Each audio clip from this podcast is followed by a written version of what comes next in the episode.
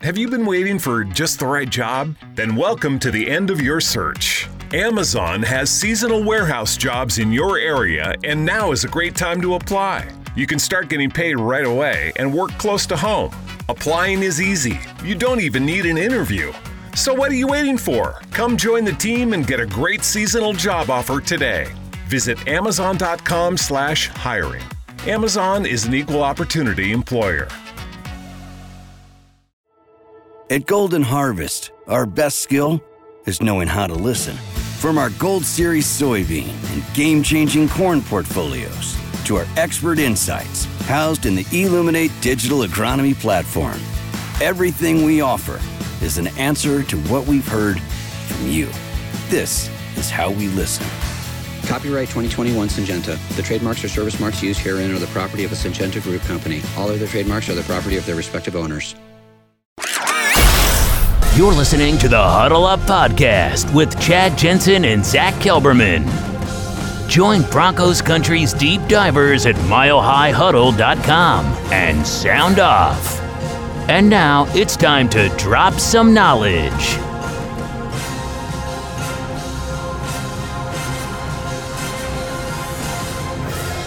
Welcome in, everybody. It is the Mile High Huddle podcast. I'm your host, Chad Jensen. With me, my fellow football priest. You know him, you love him. He is Zach Kelberman. Zach, today I wanted to kind of get into some of our takeaways from the coordinator uh, press conferences and their remarks today. We did learn quite a lot, but uh, how are you, buddy? What's uh, what what jumped out to you today from day eleven of uh, Broncos camp? Courtland Sutton doing Courtland Sutton things, which I tweeted about before the podcast. He absolutely owned Ronald Darby. The second time now in training camp that he just dominated Ronald Darby in a jump ball situation. And we always say it when Courtland Sutton's the target, Chad, there are no such things as 50 50 balls or like 80 20, if not 90 10 or better. Uh, so he had a tremendous catch today. A couple receivers made decent catches. You had Jalen Virgil on a long bomb from Josh Johnson. And on, on, defense, we talked about it on the radio today. The edge rushing unit, Malik Reed got in there for a sack on Cal, a would be sack on Calvin Anderson. Uh, Nik Bonitto and Baron Browning both had productive days on the edge, showing their explosion and their bend. So a good day overall after an off day Sunday. Shout out to James who jumped in before we even hit the old go live button. I want to count, let's see, five or is it six super chats, dude? Thank you, buddy. Really means a lot to us. I was hoping we'd see you again tonight, and here you are. It's awesome, bro. He says, Let's go, Broncos, Javonte, Gordon, Wilson, Sutton. He's naming them all. Let's ride, MHH. And then, of course, the Orange Crush. He does mention Greg Dulcich toward the end there, Zach, and I'm going to flash just a couple of these. You're the man, dude. Appreciate you. Um, yes, we know it's all good, dude. Autocorrect's a a bummer, but uh, Greg Dulcich, man, that freaking look at him, James, just going that that freaking hammy, and then we'll grab this one at, here in a second. But that hammy still costing him time. You know, it giveth and it taketh. Are you concerned about Dulcich and his inability to stay on the field? I actually commend the Broncos for taking this approach with Dulcich. I rather am hold him out now than risk a re-aggravation of a hamstring, which are so hard to recover from and to keep healthy. So this is what training camp is for: is working out the kinks. He's doing individual drills and he's doing seven on sevens. They're just taking him out for team drills. And you know what? After the Tim Patrick injury, Chad, I'm I'm safer than sorry when it comes to Dulcich.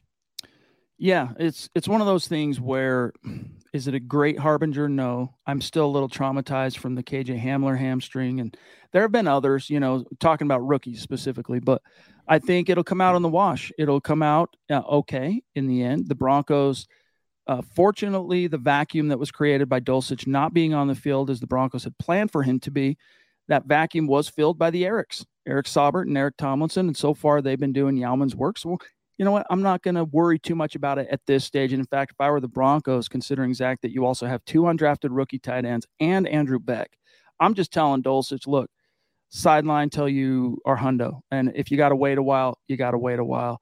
Uh, that's going to be okay. Howie, what's up, brother? Who won the day today, offense or defense? Ooh, that's in the eye of the beholder. Zach, but there's a lot of positive offensive stuff today. What say you? Offense, yeah. I mean, they had the big plays, the touchdowns, like the bomb passes. The defense, they looked better in like one-on-one and positional drills. I mentioned Baron Browning and Bonitto Malik Reed. Pass rushing drills, the defense looked really well, but offensively, Russell Wilson was connecting on his deep passes. Even Josh Johnson had a deep ball today. So I'm going to definitely say the offense, and it's so encouraging that they're rebounding after the tough practices they had last week. I knew there was a reason why I like James. He says he's born in 79, yet there is no Broncos fan like me.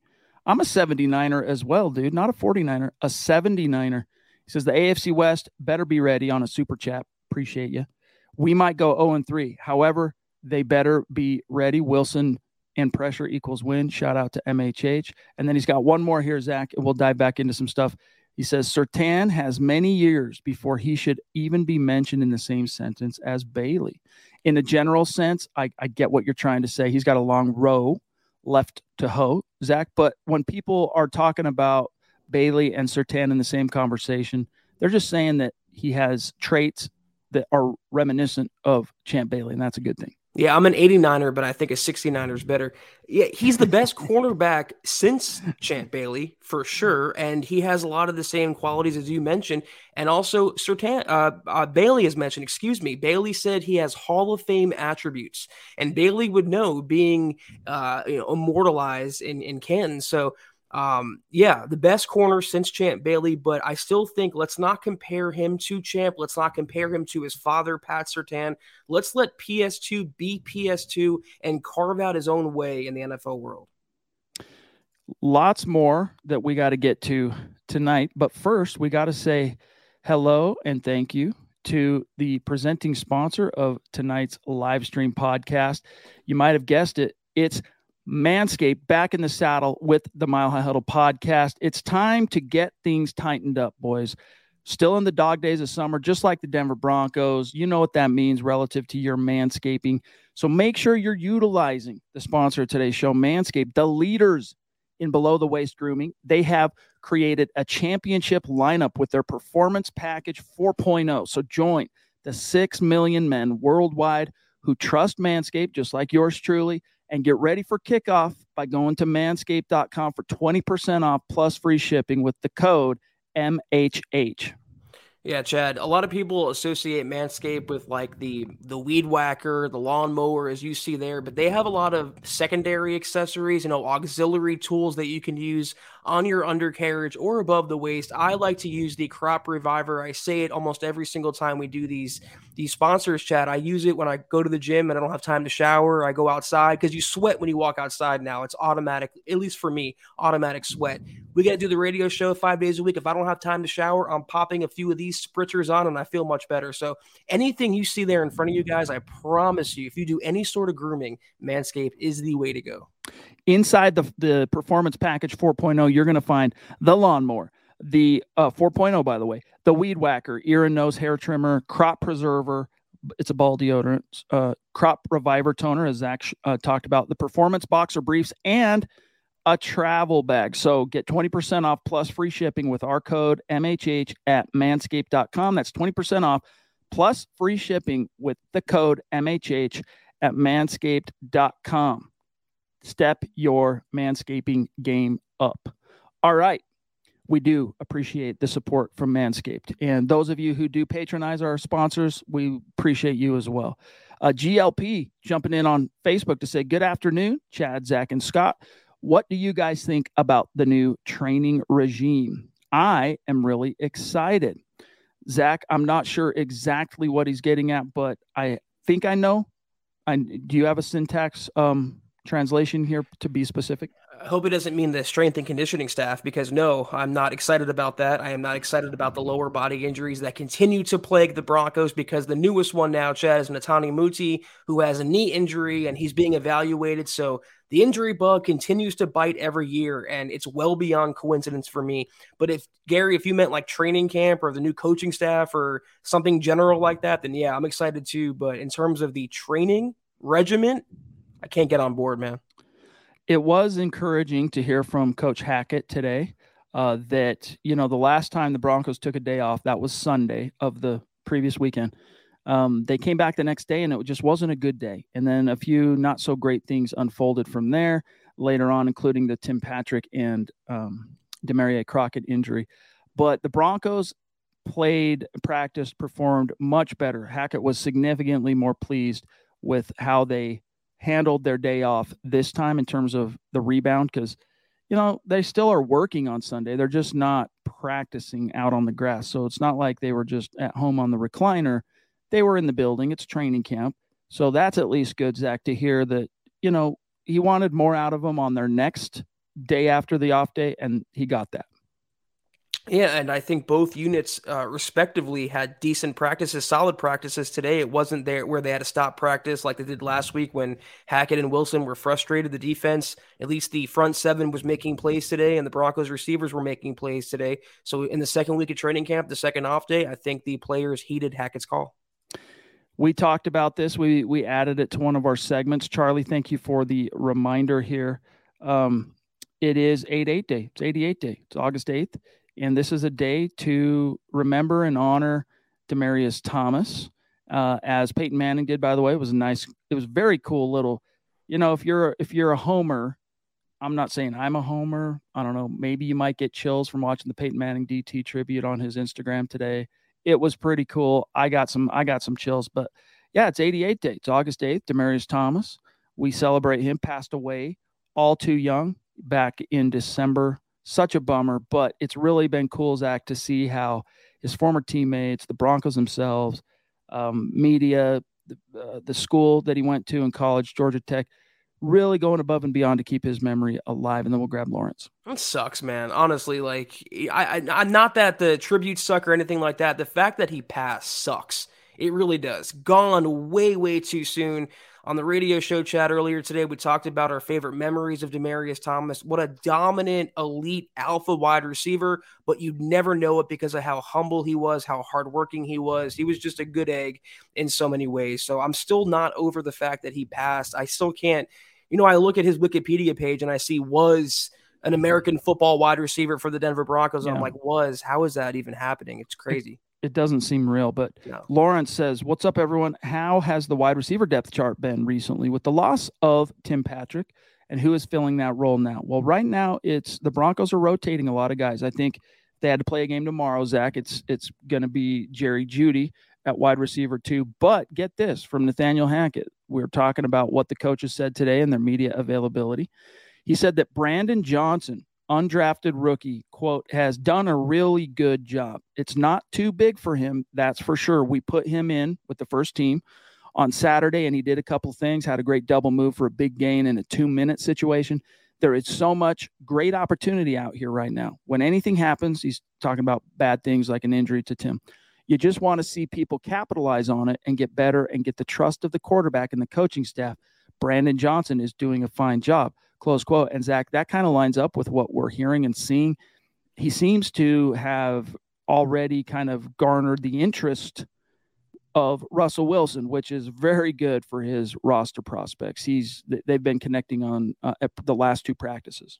And it seems like he's more of a possession receiver, which is what Tim Patrick was. What they need to, you know, replace him with, not a speed demon kind of receiver. But I would take this with a slight grain of salt because this is now the third nondescript non household name wide receiver that Hackett's uh, gushed over. The first one was Travis Fulgham in OTAs, and then he talked about last week Trey Quinn.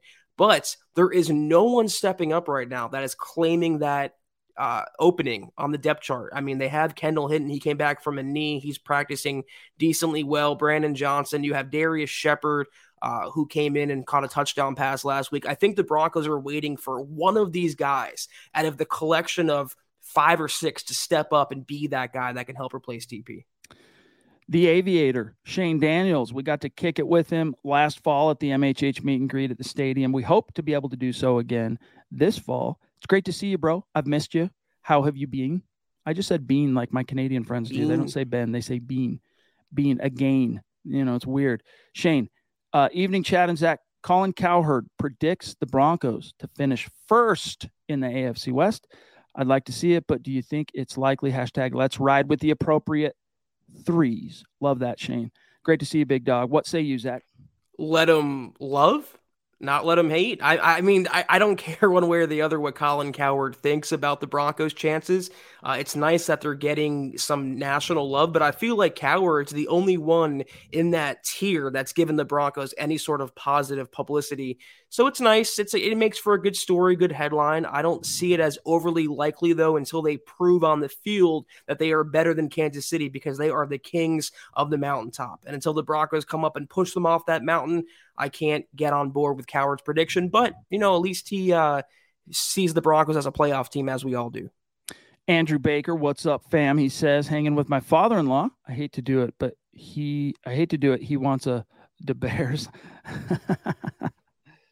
you gotta. Do, do you have a Saturday Night Live impression in you, Zach? Can you oblige Shane Daniel, or pardon me, Shane Daniels, Andrew Baker, and his father-in-law on a the Bears? I can't. I don't want to embarrass myself industry leading, difference making, tomorrow shaping, world changing. These are a few of the adjectives people use to describe the technologies and companies Deloitte works with day in and day out. Join us, and soon those very same adjectives could describe your career too. Explore technology careers at deloitte.com/slash tech careers and make an impact on business, technology, and society while engineering your future. At Deloitte. Not long ago, everyone knew that you're either born a boy or girl. Not anymore. The Biden administration is pushing radical gender experiments on children, changing their names, clothes, identities, and bodies. Joe Biden and his left wing allies push boys to take estrogen to appear more feminine. They push girls to take testosterone so they grow facial hair. Biden and progressive leaders promote puberty blockers to keep kids from developing to normal men and women. These drugs can leave you sterile, infertile, impotent. Joe Biden and the new left even promote surgery on teens and young adults, removing breasts and genitals. They want boys in our daughters' bathrooms and sports teams. And now, the Biden administration is planning to issue new rules that would force doctors to prescribe dangerous drugs and worse. Tell Joe Biden and left wing leaders across America hands off our kids. Paid for by America First Legal. Duh, Broncos. Psych. All right, all right. Just because it's you, Andrew, the Bears. There you go. Okay. Hope they. I don't really care what the Bears do. They're not in the division. They're on the conference. Howie says, "How has the running game looked since the Broncos put the pads on, and how does our strength and conditioning coach still have a job?" You don't want us getting up onto that soapbox. We spent plenty of time, dog um, last week on that. Scott did some great producer uh, voodoo and found us some statistics to back up what our eyeballs are telling us in terms of Broncos are not amongst the uh, team le- the, the league leaders in avoiding DOS injury bug. But Zach, how has the run game looked since they put the pads on? What say you from what you've heard and seen? First of all, I'm sitting on that soapbox right now. We we continue to just uh, lay claim to our belief about the Broncos S&C program, but that's neither here nor there right now. The running game, it's hard to tell in practice. You're going against your own teammates. These are scripted practices, conditioned practices. We'll know a little more when the pads go on Saturday against the Cowboys, but the Broncos still like them. My overall takeaway, Chad, the Broncos still like themselves some Melvin Gordon. They still yeah. want to get him involved any way they can. And if it means taking Javonte off the field on third downs or passing situations, so be it. But it is going to be a two headed timeshare. It's not going to be the Javonte Williams show, unfortunately. Yeah, that's one of the things talking um, with Luke Patterson is that, you know, he's been our eyes and ears at practice every single day. And, you know, people stopped kind of buzzing about Javonte Williams over the course of week two. And one of the reasons being that, you know, his strong suit is the physical aspect of playing running back. Luke remarked in the first week of camp that he looks a lot more spry, explosive, quick, you know, and that's nice and it's good to see. But then you get into the pads part and and the physicality amps up and you think, okay, well that serves Javonte. Well, not really, because they don't they don't mind some popping, Zach, to quote Nathaniel Hackett, but they don't want tackling to the ground. And and Javonte Williams is just a guy that you you can't replicate his running style. He's done plenty, I think, Zach, enough to hold on to the to the number one job. Uh, but the running game, I mean, Dalton Risner coming alive. It's starting to, it's really starting to come together, which is why I can't wait to see how they look against the Cowboys later this week. Here's my thing: you can't replicate Javonte, but can you replicate Melvin Gordon? You sure can. And pass catching, I'll say it again. Guess who had more rece- more yards? I don't know about more receptions. I think more catches though. Uh, Javonte. It wasn't Melvin Gordon last year. It was Javonte Williams. So it seems like someone, either Peyton or Hackett or both, they just want to do anything in their power to get Melvin Gordon the ball and keep this a split or a 60 40 uh, timeshare at best. Yeah, Phil, he says, pardon me, and thank you for the, the stars, big dog. He says, I really think Dalton Risner's looking good in this new offense. Let's ride MHH for life. Really appreciate that, brother.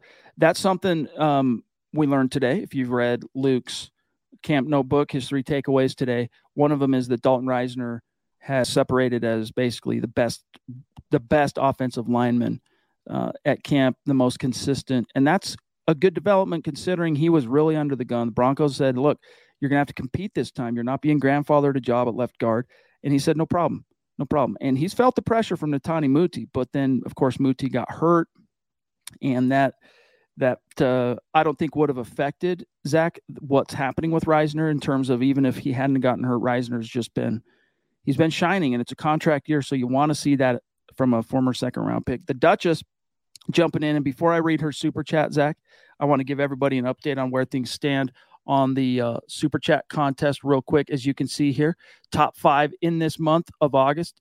We have a new number one. It's Dale. It's DW96734 across the beautiful Pacific in Hawaii, in paradise, leapfrogging over multiple uh, superstars for the number one spot, followed by Ethan, aka the DWI guys, the Duchess at three. Gregory Vendeland has leapfrogged, and then Sam Bam at number five. And by the way, Sam Bam, I did get your email today. So thank you for doing that. I'm going to send you out some swag for helping out and supporting us so regularly. But just a few names outside the top five Zeus, uh, James, he's going to be climbing after tonight. Uh, Tyler Randall, Jason, Benji, etc. So much love and respect. And then the Duchess here, love you. She says, Greetings and salutations. What is the status of KJ Hamler's injury. Hamstring again. How long will he be out now? Zach, what have you heard on KJ? I didn't know he was hurt again. I, he practiced today, as far as I know, and he was with the uh, starting offense, getting some reps out there. I think Michaela, you, he was uh, held out of practice the other day, and you might be getting confused about that. It, it'd be news to me, but the plan all along, even if he misses a practice, uh, for a maintenance day is week one. It, it, was never week one of the preseason, it's week one of the regular season. And I think Hackett talked about KJ, Billy Turner, Randy Gregory, these three guys, they're all on track to be ready to go for Seattle. And that really is all that matters. Today, by the way, KJ Hamler got his first full speed reps um, in shells, all right, with the first team offense. So, like, he was full go um, available and doing his thing today. So, that's a good first step. I would be, if I were the Broncos, Zach, a little bit careful about exposing him too much to a new opponent that's thirsty, just like the Broncos are, to take their aggression out on someone that's not their own team. I would maybe kind of keep KJ out of that. I mean, you can't bubble wrap these guys. I get it. At a certain point, you can't operate from a basis of fear um, when it comes to who plays, who doesn't. But I'm just telling you, a guy still recovering from what was a very brutal injury not that long ago. We haven't even hit the one year mark yet on his injury. I'm just not tempting fate if I can avoid it. Doesn't mean I won't necessarily give him a few reps in the preseason game if I'm so inclined. And I'm my name is Nathaniel, but I'm just being really smart about that. GLP says, I have my ticket for the Niners game. See you guys there. Nice. Dope. That's going to be awesome. Can't wait to meet you and hang out with you, Gary. It's going to be awesome. Yeah, the thing about uh, KJ as well with the Cowboys, I talked about it on the radio today, Chad. This is the team that probably wants a modicum of revenge, considering the Broncos with Teddy Bridgewater blew them out on their home field last year. I wouldn't risk any player that's semi hurt or recovering from an injury like KJ. Wait till the second or third game to get him some of those reps. But again, the plan all along has been week one at Seattle. Shout out to Big Earn. Shout out to Michael. Good to see you, buddy. Shout out to Albert. Love you, big dog. And then also shout out to Dylan helping us out in the chat on YouTube as he does every single night for golly. How long has it been now, Dylan? It's been a year and a half, something like that, since you've been helping out in the chat. At least a year, right? Uh, officially as as a moderator. So that's really cool. Appreciate that, big dog. And he, working on a new article is Dylan. So keep your guys' eye, uh, eyes peeled for that. Kathy also in the house. What's up, Kathy? Uh, James coming in with another super. Really appreciate that, bro. What's that? Seven, dude. Legendary, legendary. Appreciate you. He says Javonte will be the man. Yet the touches will be somewhat close, pending injury, of course. No injuries between both equals 2,000 rushing yards. Hello, yeah, dude. Um, let's hope. Yeah, Javonte. He's he's got so little tread worn from his tires from being in a timeshare over the last four years of his football playing career that he doesn't really have an injury jacket, Zach. And so I'm knocking on wood as I say that. Melvin Gordon, for the most part, manages to stay available for his team for the most part. Not perfect, okay. I'm at least since he's been a Bronco, only one or two games. I'll have to pull this up to remind myself for sure, but I don't think you know. Knock on wood, it's going to be an issue. But if it is, Zach, the injury bug aspect, because I mean, we're talking about attrition. That that position in particular just gets brutalized. That's why uh, you're paying almost two million bucks for your number three running back, Mike Boone. I don't see 2,000 yards from both running backs. Like, where are the yards coming from? I, I can see one of them cracking a thousand, but not both. It's going to be a pass first offense. Russell Wilson and these wide receivers and tight ends. I just don't see 2,000 yard guys. And I smiled, Chad, because I, I was thinking to myself, how many thousand yard seasons does Melvin Gordon even have in his career? Entered the league in 2015. The answer is one. One thousand yard season, and that was in 2017. So he couldn't get it since then, and he was he's been the guy for the most part. He's going to suddenly get it now on a pass first offense with Russell Wilson. I don't see it. I'm not sure if that's what you meant, James, that they'll each get 2,000, but um, as you know, 2,000 yards rushing, man, it has to be like uh, just one of those magical seasons for that to happen. And it happened for Denver back in 1998 and that was as John Elway was literally falling apart, and he basically knew this is it. And the team kind of felt it. Mike Shanahan certainly felt it, and so the emphasis was most certainly on Terrell Davis, especially because you had Bubby Brister miss four games. You guys remember that? Four games that year. Uh, Bubby stepped in and carried the water for Elway as he's dealing with a pretty serious injury. So th- that's how the stars have to align. You got to have a special back, and then all those other factors have to come in. But I still I feel very confident when I say Javonte Williams thousand yard season. And when's the last time the Broncos got a thousand yard season out of a running back? Philip Lindsay, 2019, for what it's worth. Yeah, I see Dylan bringing up his uh, touchdowns, Melvin Gordon in his career. And guys, you know, I see comments like K Hop saying Zach doesn't like, really doesn't like Melvin Gordon. I think he's a good but not great running back. I, I, didn't like the contract. I don't like him taking carries away from Javonte, who should be the RB one. That's my opinion. I don't like his attitude. I don't like him, you know, skipping voluntary practices and showing up because he doesn't want to get fined. Those are all eh, valid criticisms. But as a running back, you could do a lot worse than Melvin Gordon. I just prefer me some 33. That's that's my opinion. So his last okay, so forget what I said, Zach, about availability because, well, hold on. Year one, as a rookie, first round pick 2015, he appeared in 14 of 16 games. Year two, 13 of 16. Year three, that was his thousand yard year, 16 of 16. Year four, 12 of 16. Year five, uh, 12 of 16. His first year in Denver, Zach, 15 of 16. And then last year, 16 of 17. So He's only managed one, and this is pretty common for a running back. He's only managed one season without missing any time. Not long ago, everyone knew that you're either born a boy or girl. Not anymore. The Biden administration is pushing radical gender experiments on children, changing their names, clothes, identities, and bodies. Joe Biden and his left wing allies push boys to take estrogen to appear more feminine. They push girls to take testosterone so they grow facial hair.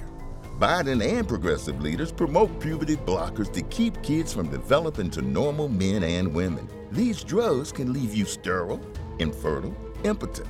Joe Biden and the new left even promote surgery on teens and young adults, removing breasts and genitals. They want boys in our daughters' bathrooms and sports teams. And now, the Biden administration is planning to issue new rules that would force doctors to prescribe dangerous drugs and worse Tell Joe Biden and left wing leaders across America hands off our kids. Paid for by America First Legal. Mary redeemed a $50,000 cash prize playing Chumba Casino this year. I was only playing for fun, so winning this was a dream come true. Chumba Casino is America's number one social casino experience. It's serious fun. With over 80 casino style games to choose from, you too could win life changing amounts of cash. Be like Mary. Log on to chumbacasino.com and give them a whirl. That's chumbacasino.com. No purchase necessary, void, or prohibited by law. 18 plus. Terms and conditions apply. See website for details. The voice in the preceding commercial was not the actual voice of a winner. I didn't even finish my I forgot to finish my sentence that Dylan reminded me of about the touchdowns that he's no slouch. He only has two seasons where he had 10 or more touchdowns on the ground. So he's not like Derrick Henry incarnate. And you know, I see some comments here did that fumble turn you against Melvin? Kathy saying I can't spell. I didn't even mention the fumbles. That's another thing. you have one job as a running back that's to hold on to the freaking football. Y'all get on Jerry Jeudy for dropping passes. Why can't I criticize Melvin Gordon for fumbling? It works both ways. All my opinion, guys. All right. So, for what it's worth, the biggest season, obviously, in Broncos rushing history was the TD 2,000 yard campaign. That year, he had 21 touchdowns. 21. He fumbled twice on 392 carries, dude. The second most prolific season by by in terms of yardage was uh the season prior, TD 1750 yards, 15 touchdowns. But the most touchdowns ever scored in a single season by a Broncos running back on the ground is TD's 21. That's the single season record. And then he's tied with Clinton Portis and Mike Anderson for the second most in a season, 15. So, and then Portis also had a 14. So Portis, Zach, he was only in Denver two years. His first two seasons, he had a 15 touchdown season and then a 14 touchdown season. Both seasons, he was over 1,500 yards rushing. And then they traded him, of course, to get Champ Bailey. But I sometimes have to see these things to be reminded of how badass Clinton Portis was. And he could have been one of the greatest, I think, of all time if if the stars aligned differently and say Washington wasn't hearing the Broncos about a Champ Bailey trade and he stayed in Denver with Shanahan for another three, four, five years, whatever it might have been. I think he would have he would have been a guy whose career trajectory would have shake, shaken out a little bit different than it ultimately did in Washington. Yeah, just moving off the point after this, I'm looking at Melvin Gordon's numbers, and he has four years where his uh, yards per carry was below four, and Javonte's last year was 4.4. So I'm just team Javonte Williams. That's my opinion. Y'all can like Melvin Gordon. That's cool too. But enough about Clinton Portis, Melvin Gordon. We got Michaela Parker, 99.99 Michaela Whoa. bomb. Whoa popping in here. Thank you so much. Bad sound effect, but the uh, the intention remains genuine. Thank you so much, Michaela. She goes, I have a solid feeling that Pookie will have a 1500 yard season, and yes, Melvin will crash out to say it politely. 1500 yards for Javonte Williams if they ran through the running game, no pun intended, obviously, if it went through the running game, I can see Pookie getting that number, but they don't because they have the passing attack with Russell Wilson. And unfortunately, he has an albatross by the name of Melvin Gordon around his ankles, figuratively. It'd be great, and he has the, the, the talent, certainly, to hit that number. He can be a perennial Pro Bowl running back, but until he's not in a timeshare, it's going to be tough. It will be tough, but I wouldn't completely remove it off the table of – possible because see this might be something you and i we don't 100% share a brain on which is pretty rare. And that is that i don't necessarily think this is going to be a when you when when you think of the phrase pass first offense i think of, i'll speak for myself i think of peyton manning era bronco offenses. I think of Indi- indianapolis era um, colts offenses. I think of a lot of these Aaron Rodgers offenses, a lot of the Drew Brees offenses of old. I think, you know, it's a pass first centric I think the Broncos are going to be a, a pass prioritized offense, but I think that the running game, so much of what they're trying to do, just based off what we're seeing in camp and reading between the lines of what the coaches are saying and the players, I think it's going to be like a running game. I, and even then, I resist saying run first. I don't. I, that's my point, I guess, is that I don't think there's going to be like a particular emphasis, even though you've got Russ. I think it's going to be uh, how do we balance? How do we attack? Get the defense chasing the ball carrier and then hit them over the top once or twice. And now you've really got them where you want them. They're damned if they do, damned if they don't. And the season I'm thinking of when you when you look for like a historical precedent, look, Jake Plummer, his first year in Denver, it wasn't the most prolific. Um, he only he missed five games. He got hurt that year, but The Broncos were a very good team in 2003. They ended up being a wild card team and got trounced in the playoffs, wild card by Peyton Manning. But that year, Clinton Portis, 1,500 yards rushing. It can happen, but it takes a special running back, whether it's a Bronco team or any team, Zach. It takes a special running back to get to 1,500 yards uh, rushing. And it has to be a guy that's in the zone, has to be a guy that is not only benefiting from how the play call uh, plays are being called and what the offensive philosophy is overall, but the O line. And then he's just got to have something special, uh, special under his hat. Can it happen? Yes. Do I expect 1,500 yards? Not necessarily, but I do expect him to be over a thousand. Well, I, I, didn't say pass only offense either. You know, you said pass oriented. I'm saying pass first, kind of the same thing, potato, potato. And at least in my opinion, you know, I don't trade two first round draft picks, three players, and give them $50 million a year to hand the ball off 30 times a game. I'm bringing in a quarterback like that to make plays on the strength of his right arm. And I feel like the Broncos, if you had to split it down, run pass 60 40, that's how I feel it's going to be, as it should be. Yes. But either way, I mean, the cool thing is, whatever however the equation shakes out, the Broncos have the horses to succeed either way. I mean, you've got a franchise quarterback. He's not traditionally been known as a guy that's, you know, operating a Brees, Manning, Rodgers type offense, but that was in Seattle. It could be, Zach, that this team ends up really being pass first. It could be because we've heard about the no, we're going to let Russ cook. We're not going to make the same mistake Seattle did. And it could be just here are the keys, Russ, go do your thing. And if that's the case, I still feel very good that you're going to see some significant offensive production, unlike what we've seen the last uh, few years. That's for sure. Andrew's uh, father-in-law. Hey, you're welcome for the shout out. You're welcome. No problem. Um, okay, we're at 32 minutes. Zach, we got to keep it a little bit tight tonight. I have to get out of here a little bit on time, so we got 10 or 15 minutes. Uh, a couple things I want to jump back to that was uh, discussed today in the media availability. Um, on the subject, Zach, of Greg Dulcich's injury, head coach Nathaniel Hackett said, quote, hamstrings are so weird. They're difficult, very difficult to get through. As he goes through that, we're just making sure that we're doing everything the right way, close quote. He didn't really want to talk too much about it, but he did mention that this is a difficult situation. Again, we touched on it earlier in this conversation, Zach, but I am a little bit concerned enough to say just keep him off the field until we get to real football because they're going to need him this year. Yeah, they don't need him right now, which is great. They have no reason to rush him back because Ayo's making plays. You have Eric Tomlinson making plays, Eric Saubert making plays. So you have at least three tight ends that you can count on until Dulcich is 100%. And I've said it on draft night. I've said it pretty much every day since then. They did not draft Dulcich to start week one. It would be great if he took that opportunity by the horns and made it happen, but he was always a second half of the season kind of guy, kind of like Nick Bonitto. They are long term developmental projects. And we don't like talking about second and third round picks and, and those uncertain terms or certain terms, but that's what they are. So let him get healthy. Same with KJ Hamler. Don't chance it if you don't have to. You don't need those players right now. Corey H jumping in.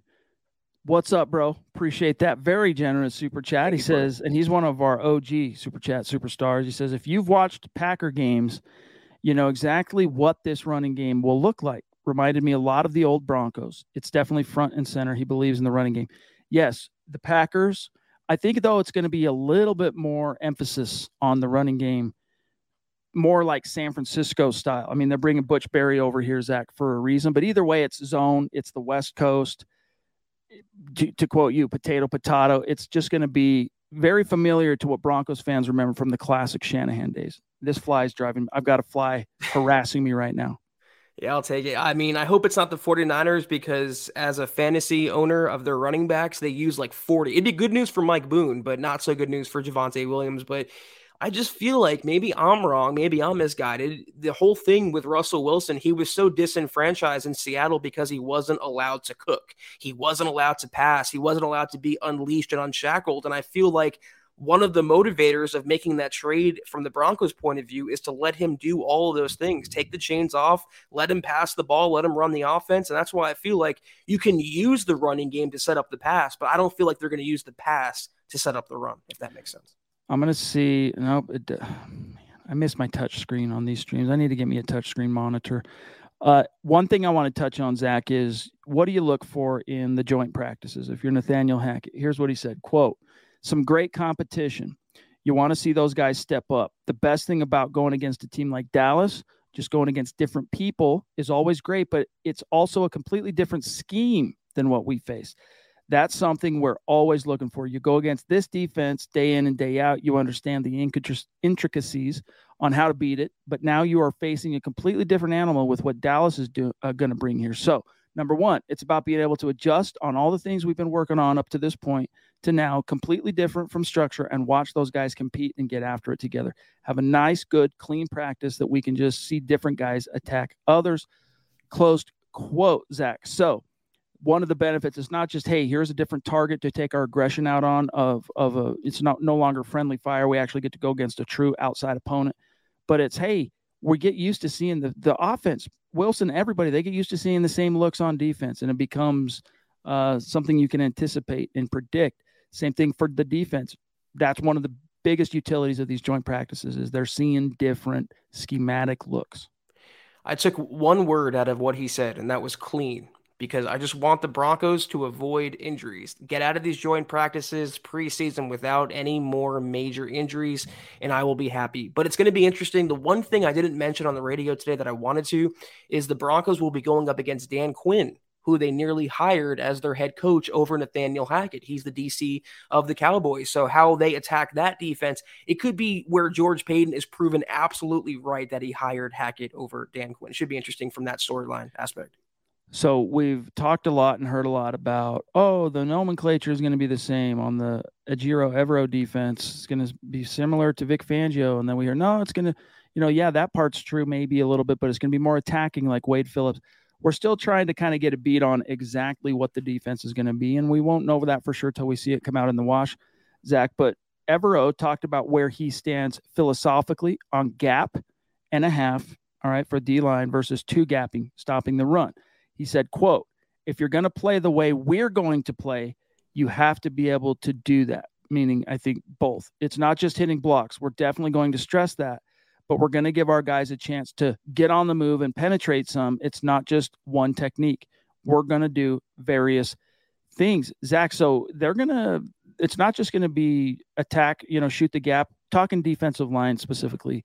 You know, there's the the concept of all right, defensive line, like you think back to pot roast, Terrence Knighton, his days, you know, he was a guy that he could penetrate here and there, but he was mostly tasked with standing up offensive linemen, stand up the blockers, and let the linebackers get around him and flow. This is going to somehow balance that, according to Evero. Or could that just be a guy that doesn't want to talk about what his scheme is going to be yet, and, and it's going to be a predominant either a two gap or shoot the gap like Wade Phillips like to do? I think he's being somewhat honest here. I, I, feel like he laid out his true intentions. He's not going to tell you what the Broncos are going to run, obviously. There's some gamesmanship, but it's interesting the collection of bodies they have on that defensive line. They're so versatile. You know, Dre'Mont Jones, Onwuzurike, G- DJ Jones, Mike Purcell, McTelvin Agim. Uh, DeShawn Williams, even he's pretty good against the run and as a pass rusher. They can do so many different things, and they're going to be on the front line for the linebackers, the cleanup crew to get after the quarterback, for the secondary to make plays. I can't wait to see, and I hope anyway, the Wade Phillips, as you mentioned, attacking style of defense, blitz heavy, get after the quarterback, cause havoc. We didn't see that at all in the Fangio era, Chad. The rare times Fangio would blitz, good things would happen, and then he goes right away from it. Evero, I think, could be top five in blitz percentage up there with Todd Bowles in Tampa Bay. James with yet another super chat, bro. Thank you, dude. Thank you, James. Thank you, buddy.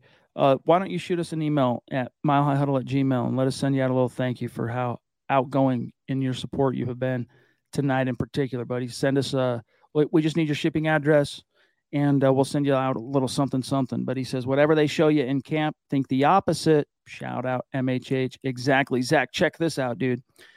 Jonas Griffith, is he the number two to Josey Jewell's number one inside linebacker? Maybe. He's got a lot of that kind of buzz working for him in terms of what people are saying, but what's the posture like on the on the on the pecking order, you know, the hierarchy? I think coach Evero gave us a little inclination to that when he mentioned Justin Strnad, Zach, in the same breath as Josey. Get this on whether Jonas Griffith has started shadowing Josey Jewell on his own or if that's something that the coach has told him to do.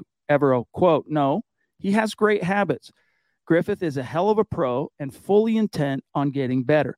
He takes full advantage of every opportunity that he can, whether it's physically, mentally, or picking the brains of the right people like Josey, Jewell, or Justin Strnad. He's a pro, close quote.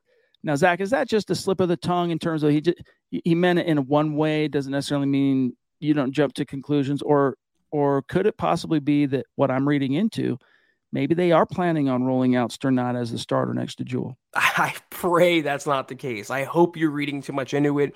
I looked at it like there's some holdover or carryover in terminology uh, and language from the Fangio era, and Strnad was around during that era. So other players can lean on him and pick his brain and, and kind of get more familiar with the scheme. If they start Strnad at inside linebacker, Josey Jewell and Justin Strnad inside linebacker, just hypothetically, and you move Baron Browning to outside, there would be anarchy in Denver. Rightly so. Um, Michael says, I want Russell Wilson to sign a five year contract extension with the Broncos in the near future. Be patient. It'll happen. Yeah, it'll good things come to those who wait. Um, Phil with some big boy stars. Thank you, brother. Really appreciate that, my friend. Seriously, thank you so much. He wants to know is ownership official tomorrow? In so many words, yes, because the NFL owners are set to approve the new Broncos ownership group uh, tomorrow. And then I'm going to quote Troy Renck of Denver 7. He says, What has been expected for weeks will become official August 9th. According to a source, NFL owners meet on the 9th uh, in Minnesota to vote on Rob Walton's $4.65 billion agreement to purchase the Broncos. And then uh, it, he says it will officially mark the end of the Bowlen ownership era for the Broncos. So yes, Zach, it's it's happening tomorrow. Yep, it's a uh, it's a bittersweet kind of day because the Broncos had so much success. You know, a lot of people remember the post Peyton Manning era. No, it's it's all that Pat Bowlen did before that that made him a Hall of Famer, made him what he was. But uh, the Rob Walton era should be exciting, kicking off with Russell Wilson kicking off with a victory in Week One, and uh, hopefully good things to come from that four point five billion dollar purchase. Uh, K Hop sixteen, the first game Saturday, gut reaction after you can count on that, my friend. If there's a game featuring your Denver Broncos, you can count on a mile high huddle gut reaction immediately following the game all right, this Saturday. So expect that. We'll we'll talk more about the details of that as we get a little bit closer. But yes, there will be a gut reaction. All right, Zach, couple other things, and then we got to go here. Um, offensive coordinator Justin Outten, all right, was asked um, whether or not it's true Russell Wilson likes to throw it deep more than most other quarterbacks. Likes to, right? Quote, I would say yes, and we invite that. We love it too when you have one-on-one matchups you want to take advantage of there's nothing like that's the best route in football. A down the field throw on a one-on-one matchup it also invites defenses to back off a little bit and allows you to get those underneath throws throughout the game close quote. So yes zach the offensive coaches know that russ likes to do that they're confirming it and then quote we invite that we love it too. So i think broncos fans you know when you when you think about kickers taking advantage of the thin mile high air. I think you're going to see the coaches trying to take advantage of that too when it comes to the to the whip on the right shoulder of Russell Wilson. He's arguably the best deep ball passer in the league. Why wouldn't you want to take advantage of that? You know, and from what he said there, we invited too. It almost seems like Russell Wilson has a lot more control of the offense and the play calling than is led to believe. Um, so maybe Russell Wilson will cook on his own volition, Chad. Maybe you'll see something out there on a designed run play or a called run play. He'll audible out of it and maybe hit KJ Hamler for a 70 yard touchdown deep down the field. We know he has the talent and the ability to. Benji says, What is the benefit on a super chat? By the way, thank you, Benji. What is the benefit of Walton selling out his ownership shares to other people? Well, we don't know exactly how that is being um, executed in terms of shares and percentages and all that stuff. What we know is he's offering certain people uh, some sort of buy in opportunity. And I think the biggest benefit to answer your question, Benji, is you know, if you just said, why is are, are the Waltons allowing other people to buy in?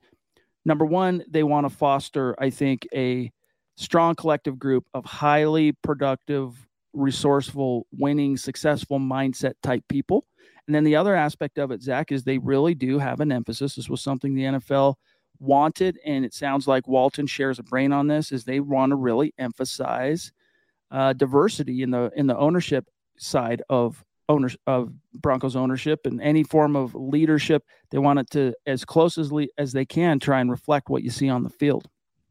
It says to me that Rob Walton won't be a micromanager. You know, he won't be a Jerry Jones or Daniel Snyder. If he's having so many cooks in the kitchen that he's inviting to the kitchen, then obviously he's going to take a step back and treat the Broncos, you know, as part of his portfolio while using his wealth to help out the franchise. But when you're worth $70 billion, what's another 4.5 that you can blow on an NFL team? It's it's almost pocket change. I mean, think of this 1%, a 1% share would be $45 million. How many people have that just sitting in the in the bank liquid? You know, you look at like the net worth of a John Elway, for example, even he, that's not easy to come up with $45 million hard cash. Um, as evidenced, by the way, what what's I forget what winning time that Lakers uh, show on HBO that's that's got um, some good actors in. I've been watching. What's it called? Winning Time, the Showtime Lakers, whatever. It's actually pretty entertaining. I read some bad reviews, so I didn't want to re uh, watch it at first, but I watched one episode and I, thought this is actually pretty good, even though they break the the fourth wall quite a lot. Uh, you learn about how Jerry Buss, who bought the the Lakers uh, the same year that Magic Johnson was drafted, how he had to go through the similar things at a smaller scale back then, Zach, but coming up with liquid, you know, it's one thing to on paper have this net worth or these, you know, this here's here's my investments, here's my portfolio. A lot of that ends up being tied up in, in when you look at someone's net worth in physical assets. Like if you looked at my net worth, a big part of that would be my house, right? Well, just because if my house is worth, just to use a round figure, half million dollars, all right, and you look at, and that's a good chunk of my net worth or something. Well, it's not so easy to just liquidate that $500,000. I could do that, but then I'd have to sell my house. That takes time. That takes things like so just having 45 million bucks, Zach, my point here, just sitting around, it takes a certain class of owner or whatever you want to call it as of of wealthy person to be able to have those means. I think in sports and in football, we've become desensitized to the huge price tags, the huge figures. Just guys, if you want to see how big $45 million is, spell it out, you know, numerically on your computer, write it out and see, and see how many zeros that is to give you the full magnitude of how much money that really is. All right, last one, and then we got to get out of here for now. Dave from Georgia, another legendary super chat superstar here at MHH says special thanks to the Pat Bowlen family for 30 plus years yes. of mostly winning football. A new dawn awaits us. Everything great that you've witnessed the Broncos achieve as an organization, and I mean like achieve greatness, happened under the Bowlen, Pat Bowlen specifically. Watch, all right. And even 2015, you know, he only stepped away due to the Alzheimer's uh, ravages 18 months before that and we don't know how far advanced he was when that happened. Remembering some of the storylines, Zach, and some of the um, comments and quotes from his family members, he knew what his team accomplished. But see, when they won the Super Bowl, and the, this one's for Pat thing from John, that iconic moment, that was so cool. He wasn't in the building, but Zach, the people that led to that, he was there for that. He was there for the signing of Demarcus Ware, Aqib Talib, Peyton Manning, uh, Emmanuel Sanders, the drafting of and signing off on Von Miller at number two overall, which was no just like that wasn't a cut and dry thing. There were a lot of great options in that class, including Patrick Peterson, including J.J. Watt. Broncos went with Von Miller and approved right, rubber stamp by Pat Bowlen. And then, of course, Zach, probably the thing that we need to credit him the most with was on the heels of a controversial decision to hire the youngest coach in the NFL at that time and it failed in Josh McDaniels to then go and do something also controversial and bring back a guy who was not perceived as a football guy to run your football operations. You give kudos to Pat for that. So Pat Bowlen, RIP, legend, and yes, the Pat Bowlen era was special. Now it's time to make another special era in Broncos football. Yeah, very well said. And what just occur- occurred to me was how ironic is the ownership transfer taking place the day after DT Day you know, mm. one of the greatest players in franchise history who blossomed in the Pat Bowlen era. Uh, the next day, the Broncos are going to change the page to a new era. So, you know, there were good times in the past, but I think even better times ahead going forward. R.I.P. Pat Bowlen. R.I.P. DT. Amen. Zach, with that, let's uh, let's yes, dip sir. out of here for tonight. That was the Mile High Huddle podcast, guys. Thank you so much for tuning in with us this evening. We are off until Thursday, but in the meantime, follow us on Twitter at HuddleUpPod. You can follow Chad on Twitter at Chad and Jensen, myself at Kelberman NFL, Scott, our producer, at Scout Kennedy, and at Mile High Huddle for all your latest Broncos news, takes, rumors, analysis, film breakdowns, and so much freaking more.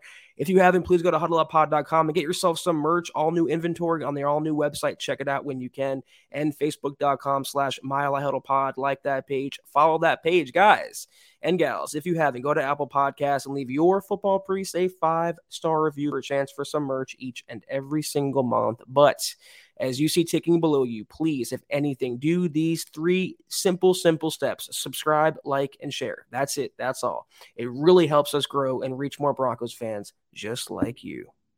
That's a big thing we need you guys to do. Please make sure you like the video before you go. It really does help us in in all the uh, algorithmic issues that uh, platforms like us, uh, publications like us, channels like us. We need that. Okay.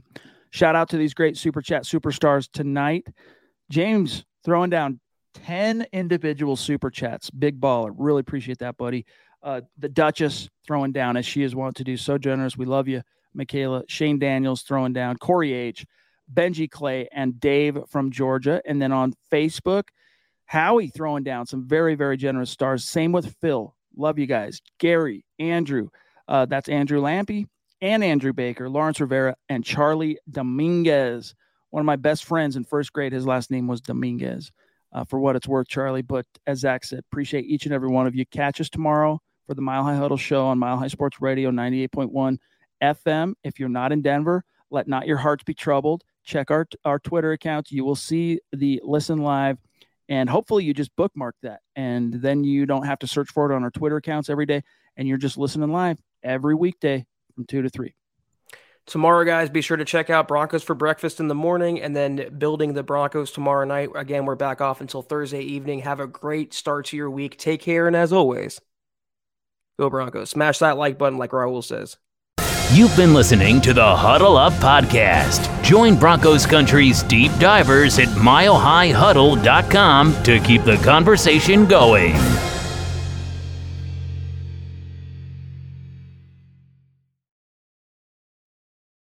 Not long ago, everyone knew that you're either born a boy or girl. Not anymore. The Biden administration is pushing radical gender experiments on children, changing their names, clothes, identities, and bodies. Joe Biden and his left wing allies push boys to take estrogen to appear more feminine. They push girls to take testosterone so they grow facial hair.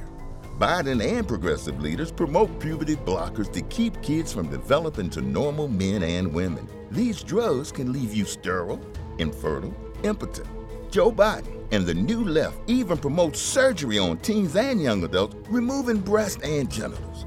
They want boys in our daughters' bathrooms and sports teams. And now, the Biden administration is planning to issue new rules that would force doctors to prescribe dangerous drugs and worse.